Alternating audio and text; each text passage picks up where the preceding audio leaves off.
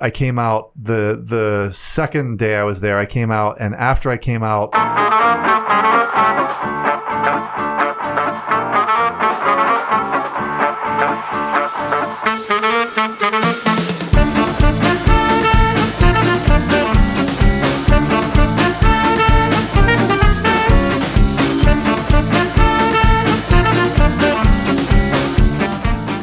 welcome, everyone, and pull up a seat at the table. It is lunchtime in Rome. Tonight is episode 126, entitled How Other Stories Affect Ours.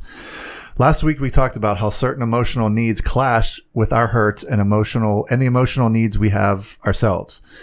This week, we will be discussing how other stories affect ours. What does the impact of other stories have on our lives, and how should we deal with it? Pull up a chair at the table and join us. First-time listeners can subscribe on your favorite podcast app or listen directly on lunchtimeinrome.com. While there, you can take our relational needs questionnaire.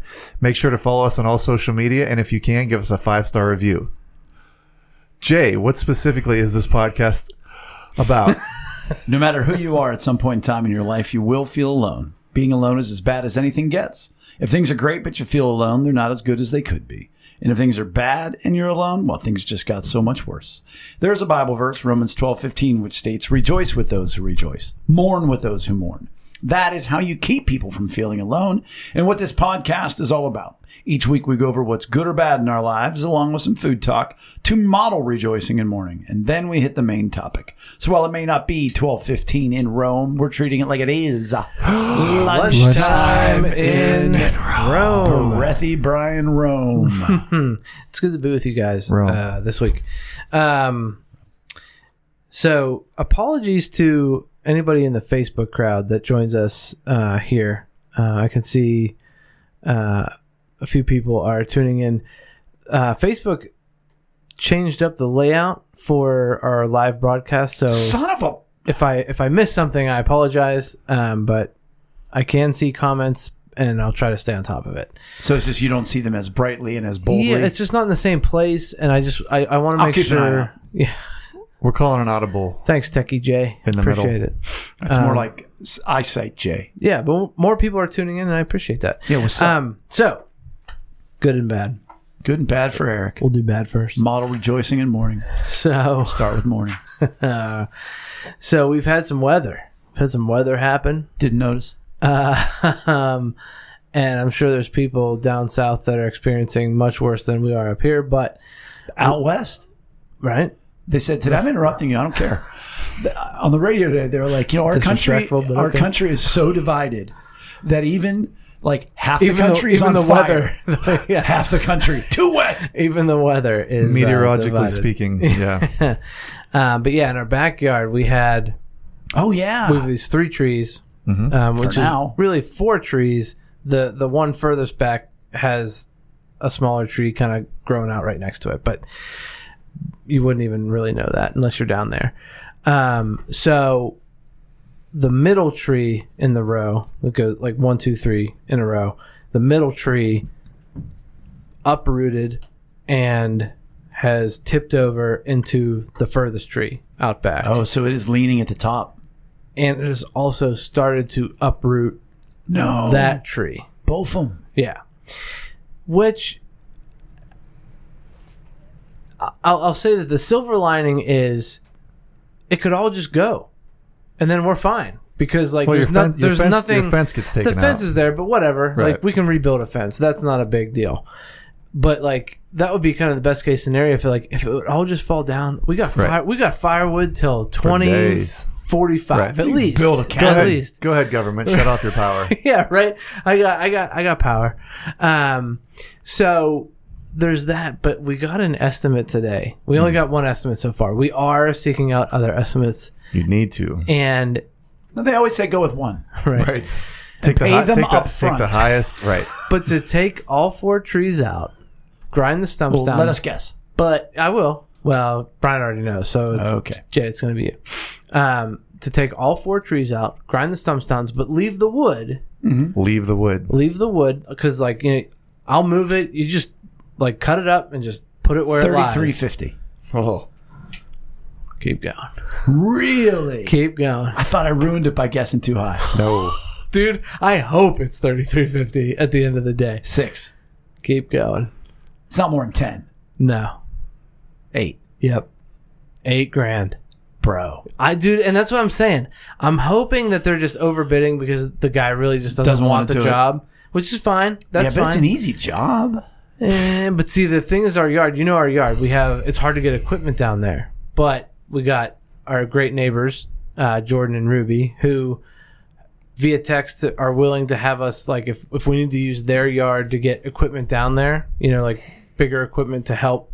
The only big equipment's the grinder. Can I say something? Yeah. I'll do it for $7. No.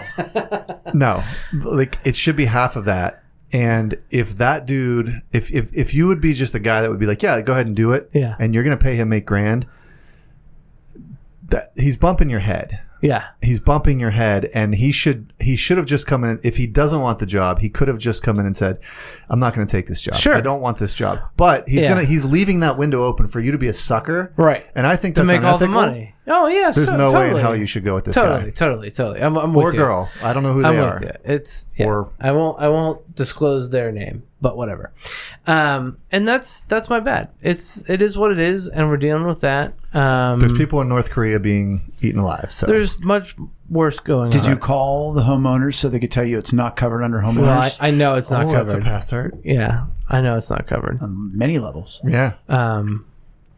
But I guess it has to fall on your house for it to be a problem, right? It has to fall on some, like, so in the fence. Actually, what's interesting, an $8,000 fence. But in our old house, we did have some damage done to our fence in our backyard, and the rule was, like, if you couldn't fit a pencil between the structure and your house, it counted towards your homeowner's insurance. So, since our fence was, like, attached... Wait. Between the structure and your house? What do you mean by that? Like, the fence and the house. Whatever structure is attached to your house. So it has to be attached. It has to be attached. So, like, our fence was attached to the house. So then our fence was covered under our homeowner's insurance. So if the pencil drops out... That part of the fence was covered by your house. It was connected to your house. But then where the tree fell was, like, on the other side of the... No, but as long as this fence is attached to the house. We had damage to our fence that was done by the storm. Which was damage to your house. Right. And we could make a claim, and then we had somebody come out, and they made it great. So that's the bad. The good is Maggie turned 3 yesterday, and she is 3. I feel like she, like, being here tonight, like, even when I walked in, you guys, she was like, she's got the zoomies. Oh, like, man. You guys leveled up. She leveled up. She was, and I really appreciated how interactive she was with you, because she's been hesitant because you're not over here all the time, but you know, she's familiar with you, and I was appreciative of how well she took to you, like, immediately. Like, she was all about telling you about her birthday party coming up, and, you know, things going on. Showed me her room, you know. Yeah, showed you her room. That was awesome. That's cool. Yeah. So we had a great day yesterday. It was just the 3 of us. Amy's already off, but I took the day off, and we went to the zoo, and then it started raining. So then we came home, and then we went back out, went to Target, got ice cream, and we just had a great day. It was just a good family day. And 3's about the first cognitive birthday. Yeah. She's very much putting together cognitive thoughts, and just kind of chaining things together. In her, the way she talks and whatnot. Well, but I'm saying, like, at 2, you're like, yay, party, gifts, but I don't know why. But at 3, it's like, oh, it's my birthday. Right. Yeah. She knows it's her birthday. She knows there's a party on Saturday. Like, you know, she's aware. She's very much aware. Right. You threatening her with it? No. It's good parenting right there. Hey, if you don't go to bed. Calling that party off. No party. Calling that party off. I might do that tonight if she wakes up at 3:30 again, and I have to sleep. She didn't go to bed. Yeah, she woke up last night, and she didn't go back to bed for like an hour and a half. And I'm just laying in her room with her, and, like, she's just tossing and turning. You got to get away from that. I mean, I join you and everything. Dude, else. I know. You got to get out that room, bro. Well, I will say this: the one thing I do rejoice in is that we are putting our foot down. Like, she's not sleeping in our bed. Like, that is absolutely not going to happen. Yeah, I can't do that. This podcast is over at that point. But anyway, she's turning 3. She's so much fun, and she's just so excited to watch the joy on her face of all the birthday stuff is just so much fun. Man, I celebrate that because a lot of times it's, oh, she's tough. And she is tough. But the fact that it was just a good day, man, that's exciting. For me, what is good is our good friend Mark, who is sitting at the table more often than we know. It was kind of funny. One day I was talking to him, and he's, for those of you who aren't regulars, he's a guy that I met on our disc golf course at the church, and we've become good friends and really interesting else. Guy. And I met with him, and he was like, well, you don't even really know me. And I was like, what are you talking about? I said, it's, 2 months. He goes, I mean, I know you really well from listening to all the podcasts. Mm-hmm. And I was like, oh, well, yeah, that's true. You probably know me a lot more than I know you. But he brought in a professional disc golfer to do a seminar, and I got a private lesson with the guy. So and awesome. It was so really much cool. fun. Yeah. But so that's all good. Mm-hmm. Yeah. But the goodest is we were going to play with him, after the seminar, and I just never put it together that the people that came to see this guy's clinic and to get his autograph and everything else would be following us as we played. Mm. And as the story goes, and you guys know this, but Chris came to carry my bag for me. But then one guy... Just to be there. Yeah, just to be there. Right, just to meet the guy, watch him disc golf. But the one guy that was going to play with us didn't. And I was like, Chris, you got your bag? He's like, yep. And Chris, by the way, not with us tonight, but he's with us in spirit. Mm-hmm. Yeah. So I'm like, go get your bag, man. And so then we go, and it occurs to me, Philo is the guy's name. Well, he's a pro. Mm-hmm. So he's going to play from the pro tees, mm-hmm. which are very difficult. And I'm like, well, that's interesting. And what course are you at? Deer Lakes. How many times have you played the pro tees? Oh, that would be one. Well, zero. Zero. And I mean, it's my best score there ever is even par from the white tees. Yeah. Which was an accomplishment. Yeah. What I also didn't realize is those people would want to watch Philo play. So we had like 20 to 25 people watching us play. Because, I mean, how many times, like in Pittsburgh... Never. How many times you get to do this opportunity? It's so awesome. Oh, what do you mean? To like come and watch a pro play at one of your local courses. I was going with but I mean, even like just getting to watch Philo play like that. But when you disc golf, you can play and not see a soul, mm-hmm. let alone have anybody watch. Have a gallery. Let alone have a literal gallery. Right. That's got to be weird. 20 people. But here's why it was good, and it was my good for the week. We're standing on the first tee. Philo is talking about how tough this hole is. And man, I remember this one, and it's very small gap that you got to hit. You're starting at number one. Number 11. Number 11 at Deer Lakes. Par 3 goes into the woods. Yep. But we're way back and to the right. So you actually have 150 feet before you even get to the woods. Yes. So you might just throw it, I'm standing there, and I'm holding the disc in my hand. And I'm like, I know exactly where this is going. I wasn't nervous. I was juiced. I was so pumped up. Oh, it's such a good place to be. I played in I had 3 tournament matches this summer, and I was so nervous for each one. Yeah. And I didn't want to fail, and I didn't want to get killed, and I didn't want to, I have everything to lose in this moment in some degree because nobody else is playing. They're just watching me. Mm-hmm. Who am I to be playing with Philo Brathwaite? And I got up there, and it was so – every shot so I threw my first shot, and it was right where I was aiming, and I was so pumped that it kind of went up and hit a tree. So I threw too high. Yeah. And it dropped right at the entrance of the woods. So now I'm basically in front of the white tees where I normally tee off from. There you go. It's not a bad place to be. But I stood there, and I'm like, oh, yeah, I'll just flick a sidearm, and I threw it. Unbelievably perfect, and like people cheered. They're like, oh yeah, it's gonna be a good par. And I was like, yeah, that's right, it's a good par. Everybody's like, is this guy semi-pro? Right. And so just with every throw I made, I was like with the more crowd and everything else, except for a couple times when I was doing the things he taught me to do, which therefore I wasn't as confident in. Right. It was just so, I had so much confidence. I was just juiced and energized. Confidence is such an amazing thing, isn't it? As an athlete, as a competitor. Yeah. I mean, there's studies on it. Like, it's such an amazing thing. It is a fickle date. Yeah. Oh, it is. Very fickle. She will leave you. She will leave you. Oh, man. Lady Luck. Like the Frank Sinatra song. Indeed. So that was awesome and fun. And Chris was literally peeing his pants. I mean, was he wearing his hat? I don't think he had the hat. Maybe that's why. Man. He was too nervous to have the hat. I mean, and that also was a little bit of a benefit to me that Chris and Mark were the other 2 people playing, and they should be much more nervous than me and certainly Philo, whatever. But, yeah, Mark was okay, but Chris was just peeing his pants. And he made some good shots, and it was fine, and we all had a good time. I would have been so nervous. Well, I don't know. So the bad is I get a phone call this afternoon from Jan. Jan. Thank you. Yeah. And then somebody's left a message from the church. Do you know this yet, Brian? I don't.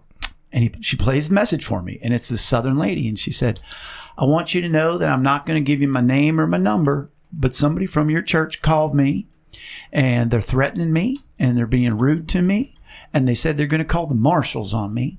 And that is no way for a church to act. And I just thought you needed to know that if, in fact, you are a church. I don't know all this. I know where this is going. Yeah, Amy mentioned something. So she said we got another message from an older man. Similar story. And we're like, what? Are we in Texas? Well, not even that, but like we only have one phone in the church, right, and it's locked in the office. Yeah. It's nobody. Right. And I said, well, I don't know the technology, but somebody scammed somebody. And we did have somebody, speaking of trees and fences, right, that did threaten the church. Could have been a little vindication. It literally said to Lorianne, eye for an eye. Mm-hmm. All right. Well, okay. You know, but I just started laughing. And Jan's like, what are you laughing at? And I said, well, we've had three problems in the last 2 months. Mm-hmm. Somebody was mad that Jan wouldn't share her theology with him over the phone when she is the phone answering administrator. The guy who we offered to pay his deductible, even though we didn't have to, he got real mad. When a tree fell on his fence. Right. Mm-hmm. That his insurance paying for. And now this. Right. And I said, we're clearly under attack. Right. And I said, what a great random attack. Mm. And it was absolutely wonderful. So I made a Facebook post, put it on every Penn Hills website, except for the one that Eric got me kicked out of because he promoted the podcast. And the next week, I promoted the podcast. You're welcome. So they banned me for life. What Penn Hills website? Facebook post. Facebook group. Well, it's It's I don't know. Facebook. It's anyhow. So, yeah, I was allowed to ask to be brought back in. Mm-hmm. I chose not to be. Mm-hmm. But then somebody shared it. Mike McCoy. Mike. Yeah, McCoy. Dude, Mike's awesome. I texted him today, actually. He shared it on that page. Hope he doesn't get kicked out, which it is the biggest. But anyhow. Yeah. So that's bad in that it's a hassle, but it's just so obvious, like, that it's just trying to get under our skin, and I'm not going to let it, like, whatever. Right. Yeah. And, I mean, bless their heart. The thing is, if two people called us, it's not two people got phone calls. I mean, what is it? 1% of people might make a phone call?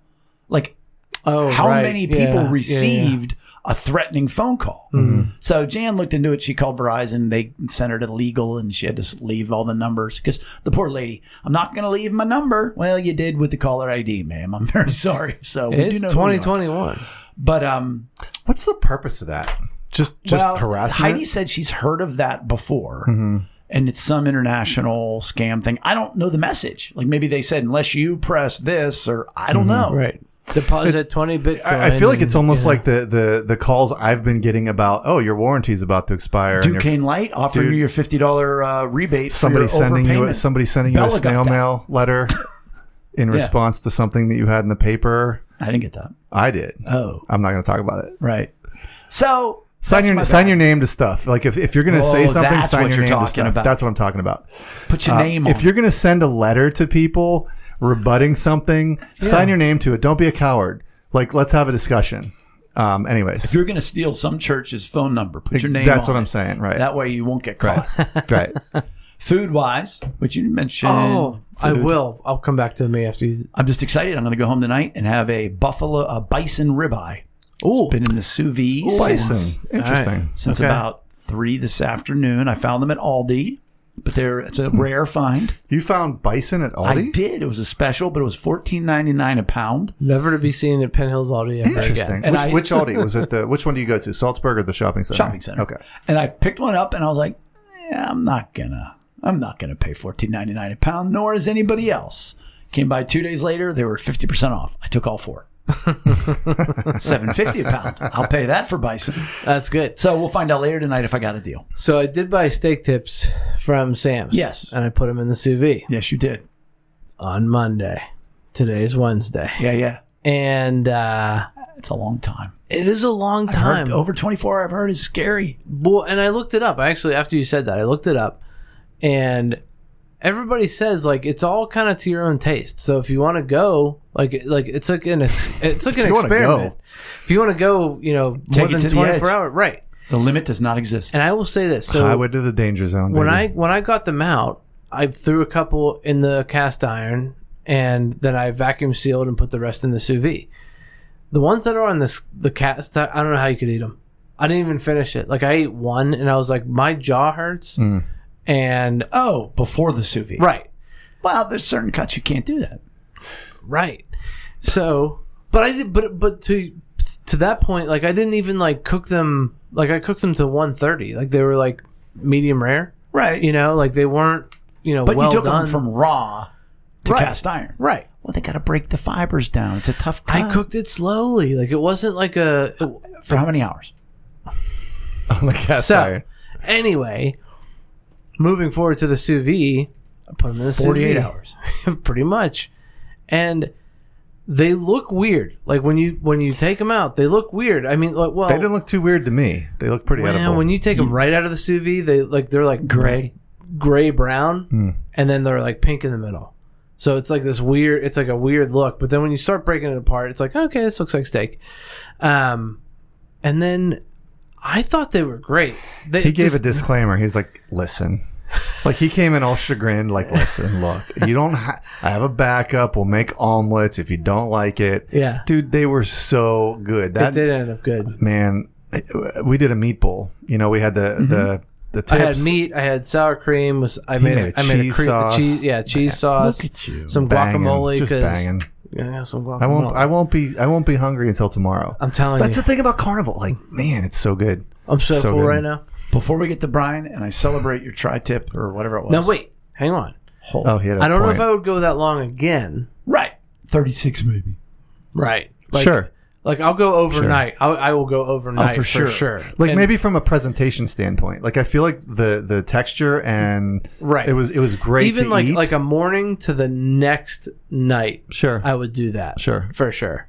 Do you think that would eliminate the grayness when you take it out? You think it would be more presentable? It could probably help with that. I mean, I just wanted to eat it. So. I mean, it ended up tasting great. Yeah. Before we go further and before we hit Brian's, my man, Dan Brooks, Pastor Dan, they call him. You guys will remember him for when he was working on the gas line at church. He was the guy that could sing that sat right behind me. Yes. Yeah. That's my man, Dan Brooks. Heck yeah. And he's encouraging us, talking about, you know, expect the tax when you're doing good work. Right. I will have you know that he is recovering right now, and by recovering I mean in the midst of a COVID experience. It was pretty scary for him. And just want to let you know, Dan, that we are with you, and I'm proud of you and how your faith has been strong in this process, and you have used it. You have not hidden from it, and I've been following you on Facebook. I commented the other night, but you were never far from our thoughts, and you were definitely not alone. Yeah, that's awesome. So speaking of being alone, sometimes we have to go away on business trips. Yes, we do. And those really, they can be really tough. You know, for me, like, even before I started all this traveling and everything that I've done over the past 3 years, there was a lot of romanticism about, oh man, you know, hotels and meals and all this stuff. And it's fun. Per diems.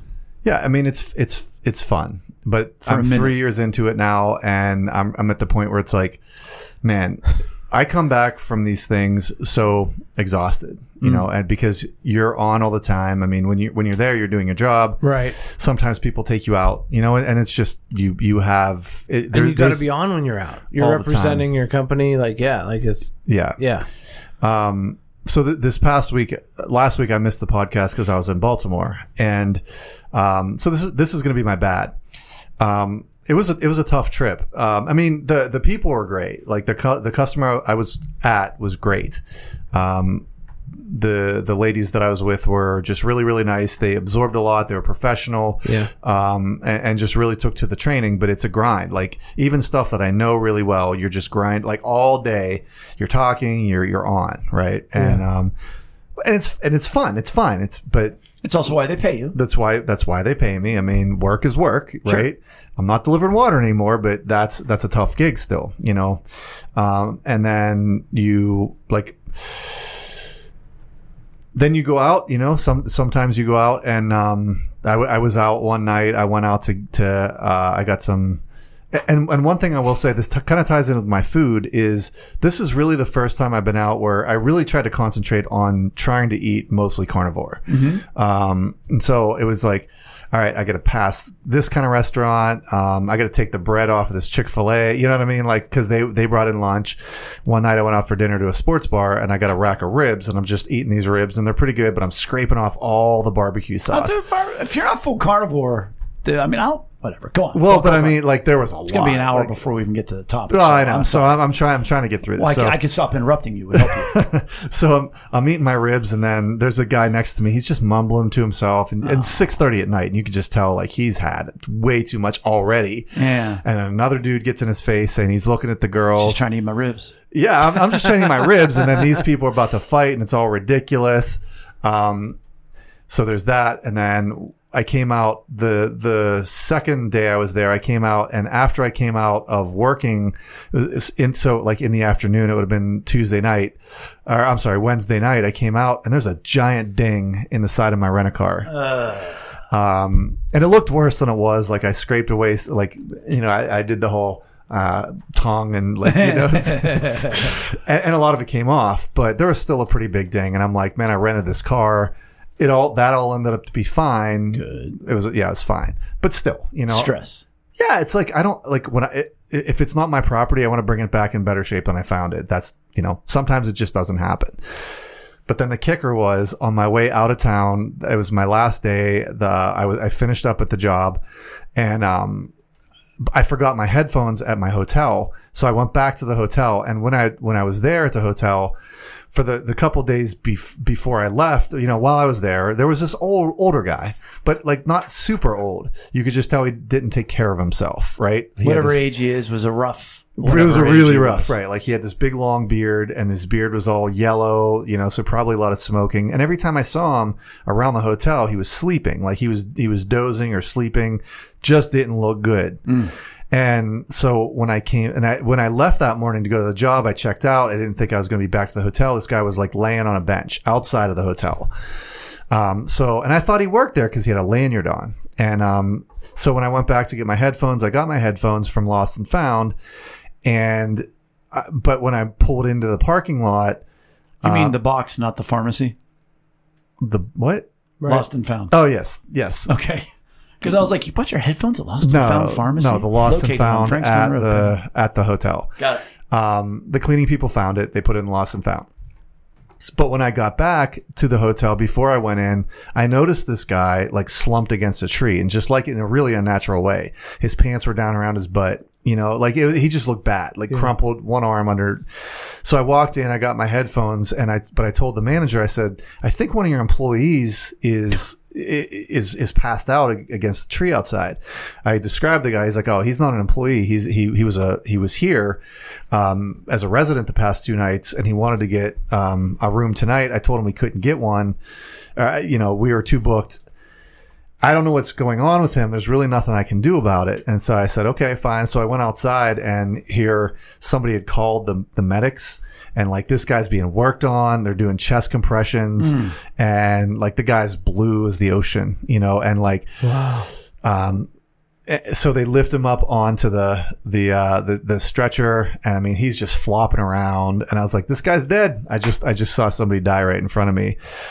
Goodbye, Baltimore. Like, I got to get out of here. Because, you know, just like, besides the job, it was just bad juju, you know, like, bad vibes. Yeah, like, you can feel it. You can. You like, can. Not to be overly spiritual. Not but at you're all. Like, no, things the first time right I went here. To San Francisco, we drove over the Bay Bridge, got into San Francisco, and I got to chill. I was like, ugh. And this is like 20 years ago.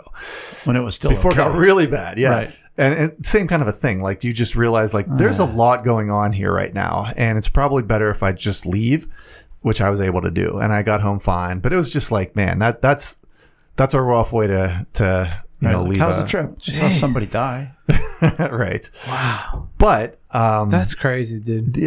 Yeah. That's crazy. Just and like, and you like, just go like, what do you do with that? Like, cause yeah, when they do chest compressions, what do you do? That's ugly. What was the like? Why did I forget my headphones? Why did I have to go back to the hotel? Why did I see that? Because none of that could have happened. And it's not like the movies. No. And I knew a medic. I knew an EMT one time, and he's like, when they do chest compress, like when we do chest compressions, we're pretty much breaking people's ribs. Like you're just going through the rib cage. Like you're going to do some damage. There's that. And like once they're doing CPR, the chances of you coming back. Right, exactly. Right. The chances are not as good as they are in the movies. Right. So they threw the guy in the thing. They shoved him in the back of the thing and they were gone. And it's like, do I do with that? What do I do with that? So, that? Wow. I just shoved it down and I get more angry and that's what you used to do. So that was the bad. The good would be, all right, this is a golden good. Just so happy about this one. Remember how I've talked about blowing my quad out, throwing Ethan, and I was never going to do that again. I did it again on Sunday. Well, you said he was going to get one more. Well, I wanted him to get one more, and then I felt the pain in my leg. Like, remember how bad I was on vacation? I was like, "I'm embarrassing." I just can't. I know it was pretty bad. It was bad. But Rachel and I were talking about it on Sunday morning. She's like, "I can't remember who we were talking with somebody else about it too." And so I went home. I was like, "I got to do this. I'm feeling okay. I got to do this. I got to have the one more." So I asked Ethan. I was like, "Do you want? Can I throw you one more time?" And he's like, yeah, I really want to do that. Aww. I was like, great.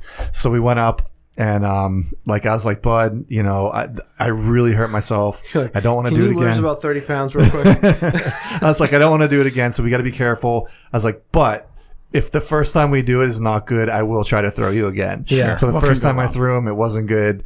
We did it again. I was fine. I did not hurt myself again. Good. So that's a really awesome. Good. You got that mini closure. I got it. He got it. Yeah, because I told him, I was like, buddy, this is really significant to me. And and then the last good, dude, the Nandy and the Foo Fighter thing. We don't have time to get into it. Let's link that. Yeah. Let's link that. My food would have been down in Baltimore. While I did not have a great experience in Baltimore, I had really good food down there. I went to the Bonefish Grill, which it's a chain. Yeah, we have one out here. I think it's in Moon. No, it's out that way somewhere. I think Carnegie or okay. I think it's on the bike trail. Okay. Well, I had a haddock stuffed with shrimp and crab. Oh, that sounds delightful. It was so good. I mean, there was like sauce on it, so it wasn't like true carnivore.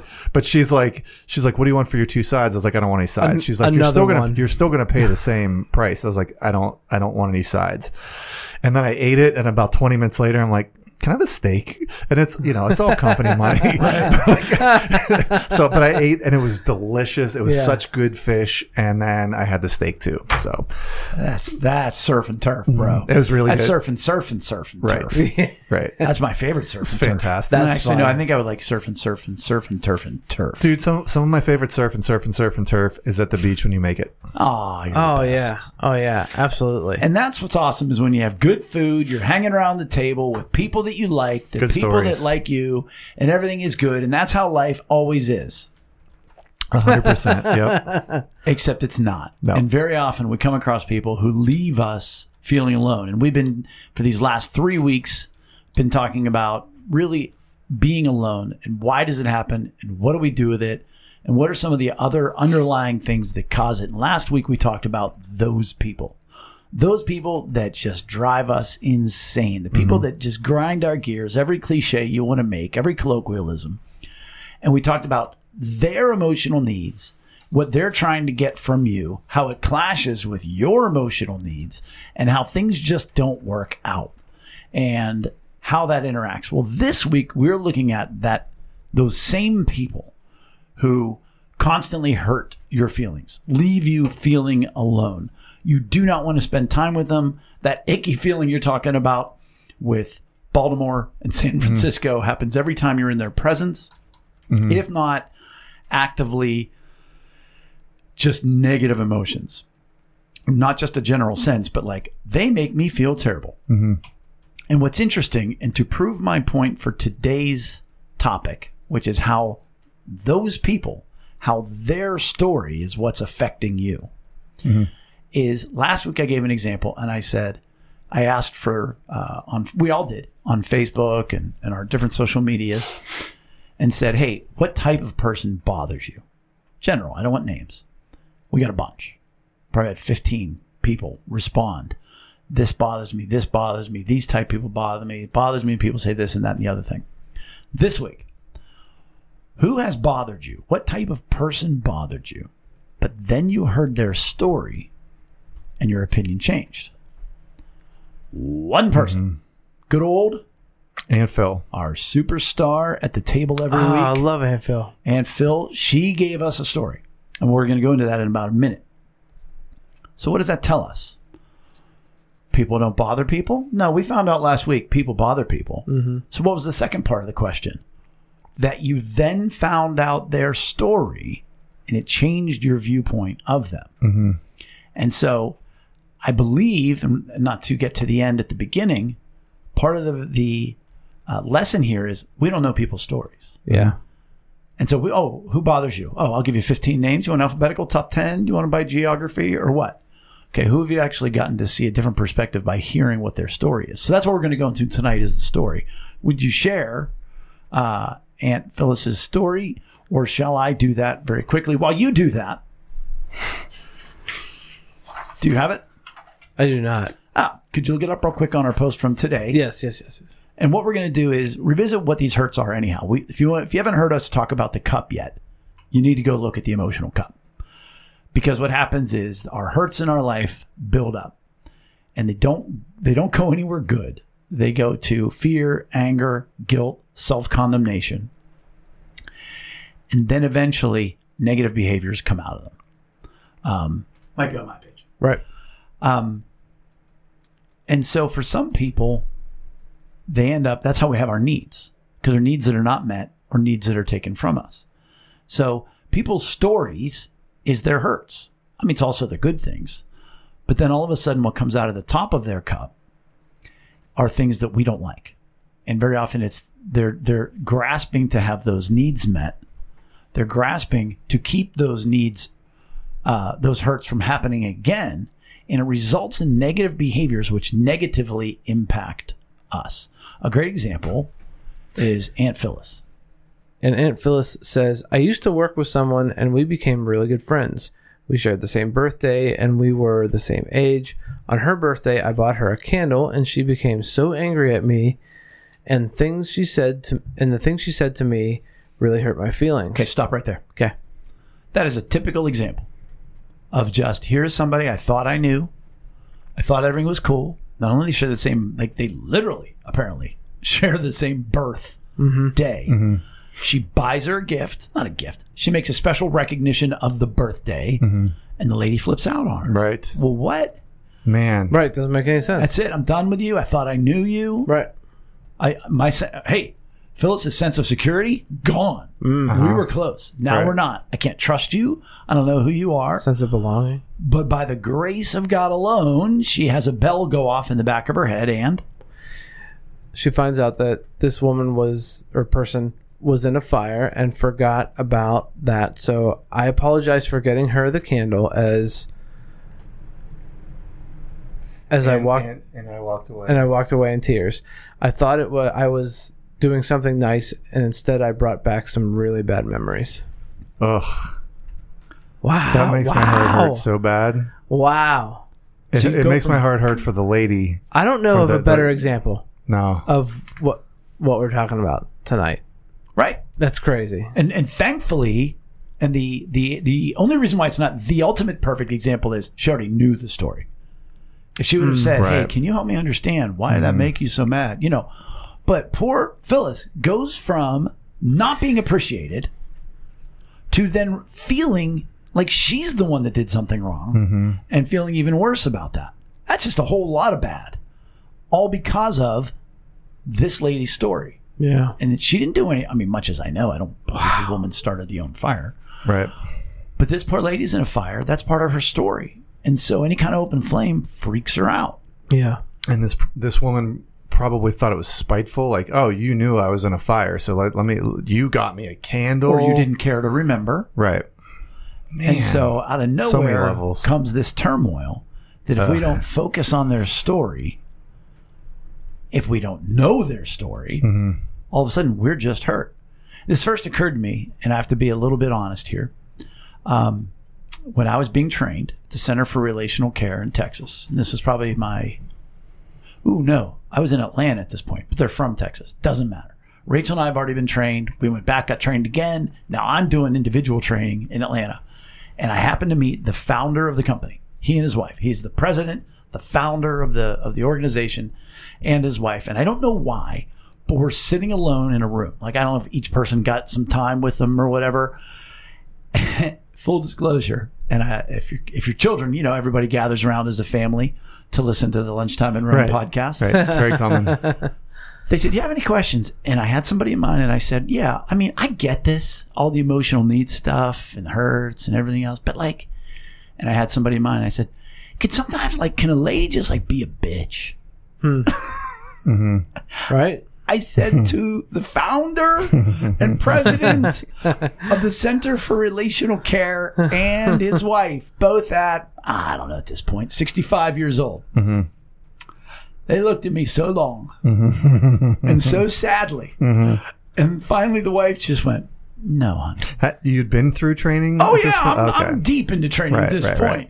But like some people in my mind, I'm like, no, they're just terrible people. Right. Yeah. Right. There's no story. There's nothing except they're just awful. And like, I seriously felt like I saw a ghost, and I got freezing cold, speaking of icky feelings. and like, I think God just gave me this unbelievable amount of clarity. And I went, I just don't know how their hurts have manifested themselves into the behavior that somebody who is not very considerate would deem to be a bitch. Mm-hmm. And they both just nodded. I don't think we said another word. Mm-hmm. Yeah. I mean, like, I was like, all right, I'm just going to, I'm going to see myself out. And I just left. I've never seen them since. Uh-huh. I don't know if maybe I got in the plane right then. Oh man, I feel like you have to contact them again. Like, oh, you're that guy. I'm better now.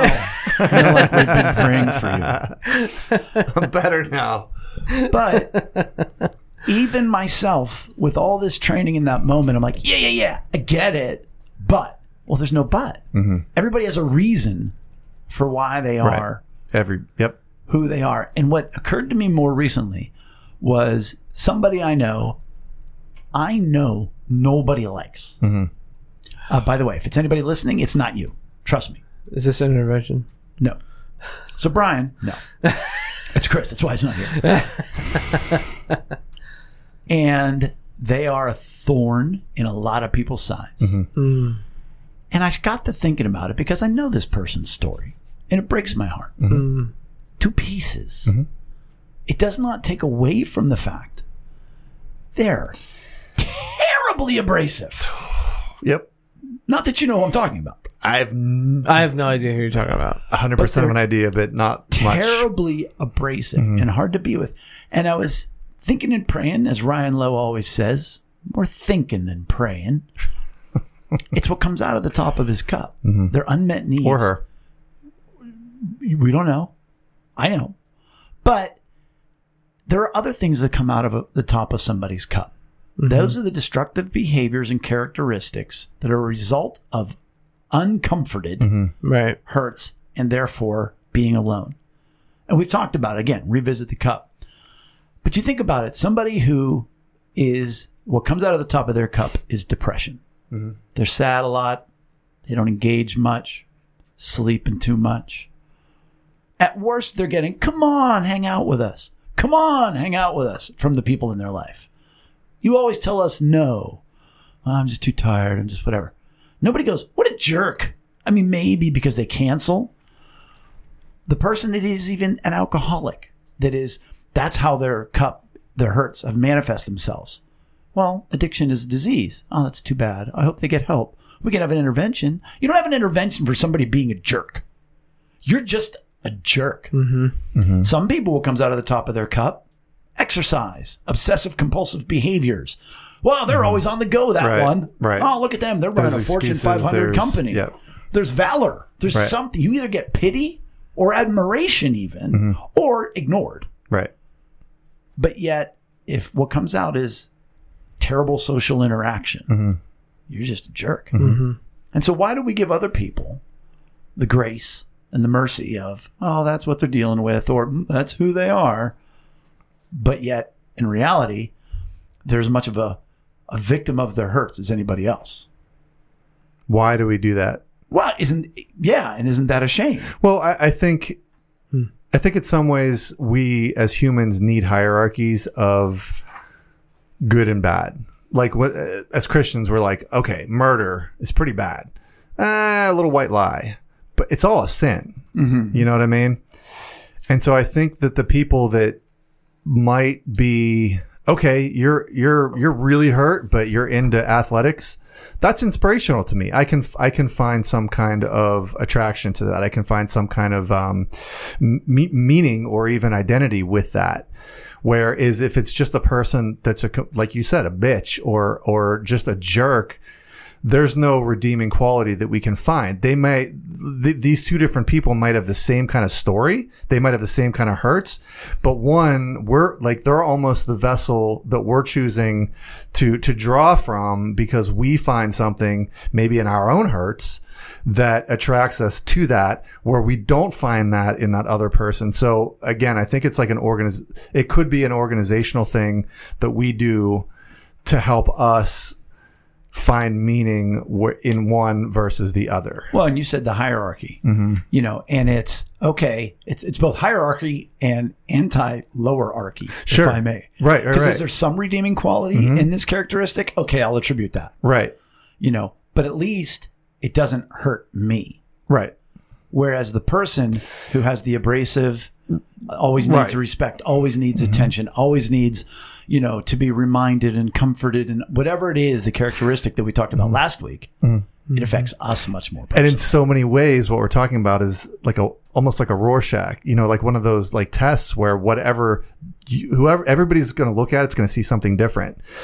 And it reflects on who we are. It can. It can reflect on who we are. But there are those people where like everybody comes up to you and says, "What's up with that guy?" Everybody says the exact same thing. Right. But that's a good point, Brian, because there's other people that you're like, "That's a good guy," and they're like, "Can't stand him." My God. Because their story mm-hmm. reminds them just of their father, mm-hmm. reminds them of their right. uncle. This guy gave me a candle. Oh, this guy gave me a candle. I love candles. Yay. Right. Exactly. Right. So. Go ahead, Eric. That's an interesting point of like pointing out like if there's something that really annoys you about somebody else, maybe think about the other people in your life that you grew up with and what characteristics remind you of that person. Like that's or even things within your own self that you don't like. Sure. Like especially if you're a person that goes to self-loathing. Wow, that person's a jerk. They really remind me of who I am and what I hate right. about myself. Yeah, and that ain't in front of their brain. Yeah. No, that happens to me. I feel like that happens to me all the time. But there is like the also of what we're just talking about, the other people in your life that you've experienced some things with that are hurtful and or just annoy you and make you frustrated. Yeah, that's and to a degree, that's what we visited last week, which is knowing your own story. Mm-hmm. Right. Too many people don't know their own story. And they don't know what needs they have. They just know that something feels icky mm-hmm. or that, right. that makes me angry, you know, specifically, but they don't realize it's always something like mm-hmm. that. Right. So Eric, great point. You do need to look at your own story first. But then the next point is, you know, I say this so much in the last, feels like 6 months that when something bad happens to people, they always say, "Why, God, why?" Mm-hmm. But they never wait for an answer. And I think very often God wants to give us an answer. Well, the same thing. Why are they the way they are? How deep did you look? Mm-hmm. Because there's a reason. See, my question to the people at the Center for Relational Care was, sometimes is there no reason? They're just bad people. And they're right. like, "No, you're a bad person." And I'm like, good point. There's a reason. And so when I asked everybody today, do you know of anybody that you don't like, but once you learn their story, you do like? No. Right. I don't know anybody like that. Well, why? Well, one, who wants to spend more time with them? Nobody. You don't want right. to spend more time with somebody that bothers you. Mm-hmm. Right. So you just cut them off. Mm-hmm. And that's what this world is doing right now. Yeah. Is just you get rid of people. Oh, they're toxic. They're toxic. No, they're hurting. Now, I'm not saying that if you're not in a good place, you stay in an abusive relationship. Definitely not. Right. But if you're okay and it's not an abusive situation, maybe you're the one. Maybe you're the first person that's going to hear their whole story and help them identify their own story. Mm-hmm. And I'm not talking this happens over breakfast once. Right. But no matter why, no matter who, no matter what, they have a story. Yeah. And that is why these negative characteristics have manifest themselves. Mm. And if you hear that story, you might just maybe perhaps there's a chance you might be able to tolerate the behavior. Mm-hmm. Right. Does it excuse the behavior? Right. No. And I think to that point, there are times where, you know, you could be in a crowd and you start talking to somebody and you're just like at a bar or something, whatever, like a social setting. You just know, like, I have nothing else to say to this person. It's better if I move on. But then there's times where organizationally you're at work or you're in a social group or whatever it might be. You're in a work team, an athletic team. You have to follow that through. And what do you mean by that? There's you're working with this person, okay, right. This person or these people interact. And, with. Man, I don't like that person. And a lot of times, like, that's where the conflict at work comes from, or that's where the conflict of church group, what, like, even a church, like how many churches get screwed up by people that just can't stand each other, yeah. But yet you're all going to the same church. So my point is, what, to your point, there are times where you're in situations where you have to be in it for the long term, and rather than like just focus on, I just effing hate this person, and when they talk, I just don't want to do it. Maybe for the bigger picture, the more that you, man, like, this person gets on my nerves. Hey, how are you doing today? You know what I mean? Like, you can start to cobble away, or you can start to understand their story a little bit more, as long as you're willing to kind of have that long game, you know. And that's something that for me is, it's almost a puzzle for me. Like, it's almost interesting to me, especially now that we have been talking about this for almost 3 years, where we're in those settings where, like, I can't run away from this. I got to deal with these people. I got to be in this situation. So now let me almost make it a discovery of how can I find those little bits and pieces in, you know, like, not like you're not going to sit there and get super deep, but like in this one little interaction, what can I glean from that interaction where I can say, okay, all right, let me have a little bit more. They keep using this one phrase, and you're like, what does it sound like? It sounds like respect. Is it respect? I think exactly. It's respect. And so how can I in that be a little bit more of a light? How can I in that be a little bit more tolerant and understanding and join you even when I don't really want to join you because you're really abrasive? Oh, because the worst part is when they feel good about that. So like they want to hang out with you more often. No. Yeah. All of a sudden this person's drawn to me. Like, what the heck did I do? Like, my bad. But that's the progress that we sometimes don't want to have, but is real and good. And that's what's kind of dangerous about this whole thing that we're talking about, is that sometimes people will start opening up to you and you're like, oh man, what can of worms did I open? Mm. You know? Right. Yeah. Number one. I mean, and to summarize that, yeah, it is what is best for those people that they're hurting. And that is manifesting itself instead of in depression, instead of in overeating, instead of in bad sleep patterns or addictions. It's just being a jerk and having personality traits that we don't like. Well, on the one hand, is it art? You know, maybe you're the kind of person that's like, look, it's not my job to save everybody. Mm-hmm. So like you said, I might be able to help them. Well, you know. But the overall point you made is the second one, which is it's going to make you better. It's going to help you get through the next time you talk to them. Yeah, you've got to be comforted. You got to have that best friend, wife, spouse, somebody that you can go to and be like, did you hear what they said? Did you hear what they said? Right, and we have that, and at least there's a fighting chance for us. You know what I mean? Like with them, and the people at the table, nobody. Right, in general, right. No. Right. But if you hear their story, so you got to get the comfort, for sure. I'm not discounting comfort. Right. But back to our boy, Joseph Jason, who loves to talk about perspective. Mm-hmm. When you hear their story, all right, now it ain't going to hurt as much because I understand where they're coming from. Right. And I'm going to have a heart for them. Right. So it's still better for me. It might help them. In some cases, it won't. Mm-hmm. Right. Their hurts are so deep. There's so much work that needs to go into it. They're not cognizant of it. Nothing. Right. But it'll help you tolerate that the next time you get with them, and you'll understand a little bit more. And then the hidden benefit is, as you learn people's stories and you can say, oh, that's where that came from. There's two hidden benefits. The first one is sort of the obvious one, which is you meet their needs before they display that ugliness. Before those characteristics come out where they're always trying to grab attention, you give them attention. before they have to show you how much they know, you point out what an expert they are in something. Mm-hmm. You meet their needs before they take those needs from you, which will satiate them and make them more tolerable to you. Mm-hmm. So that is sort of the answer. Is find out the story and then meet the needs before they impact you negatively. Mm-hmm. Now you say, well, I don't want to. Oh, well, then don't. Find somebody else. But like Brian said, hey, if it's your next door neighbor, if it's your boss, if it's someone that you got to deal with all the time, you get to just always let it, you know, build up, and then you scream and yell, and then it just gets, you know. So that's the way to handle it. Is find out their story, have your heart break a little bit for them, and then meet those needs before they're taken. But here's the more hidden benefit is when you hear somebody's story and you're able to connect the dots, like you said, put the plug and play of the puzzle and you put it together. The next time somebody bothers you, instead of just taking it personally, which you should still do if it was, you know, against you. Right.